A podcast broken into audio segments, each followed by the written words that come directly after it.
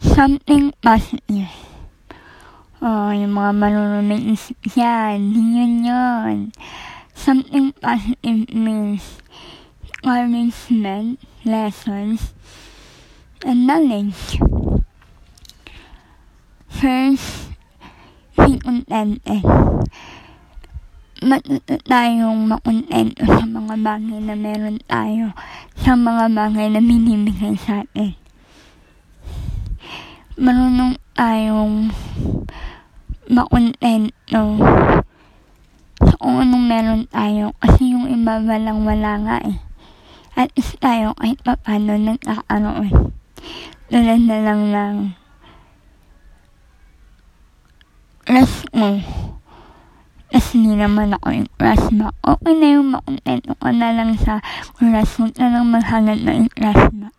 Sa sunod lang. At ulan na lang ng mga cellphone, gadget. At least meron tayong matatawag na gadget na binili sa atin ng mga magulang natin. Huwag na tayong maghangat ng dalawang cellphone.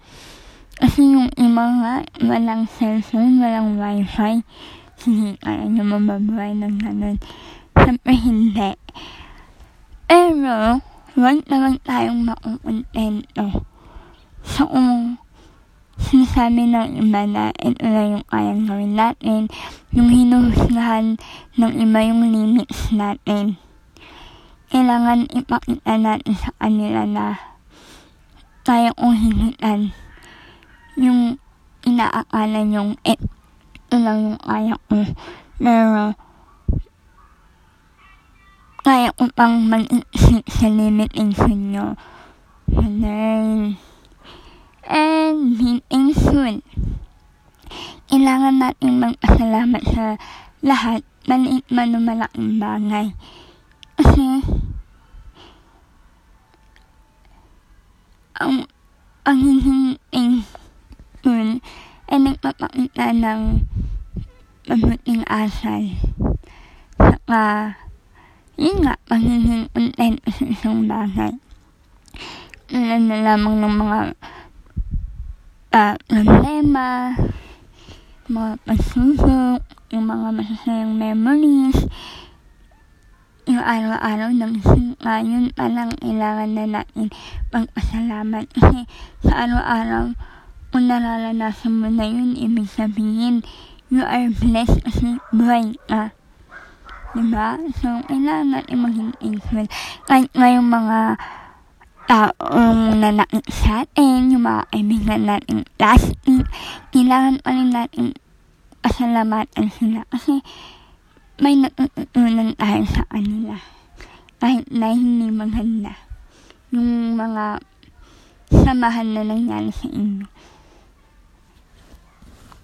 Siyempre, love yourself. Bakit tayo magmahal ng mga jowa natin? Matuto muna tayong mahalin ang sarili natin. Kasi, hindi ka pwedeng magmahal ng ibang tao kung sarili mo hindi mo mahal. Hindi mo pwedeng ma- mahalin yung jowa mo kung yung sarili mo hindi mo magawang mahalin.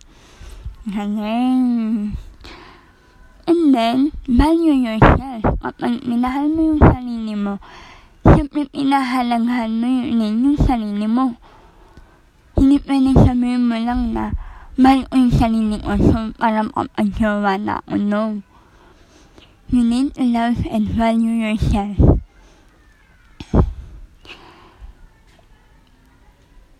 Be optimistic.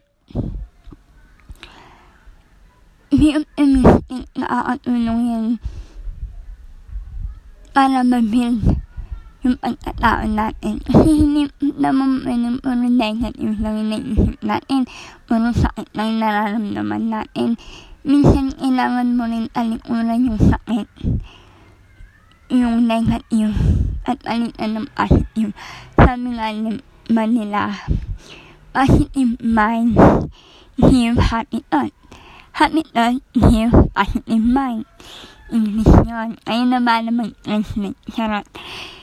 Siyempre, kapag positive ka, maisip mo na yung um, masasayang bagay na kahit ang bigat-bigat na yung problemang nahawakan mo, dahil nga optimistic ka, magagawa mo ng solusyon sa magaan lang na paraan.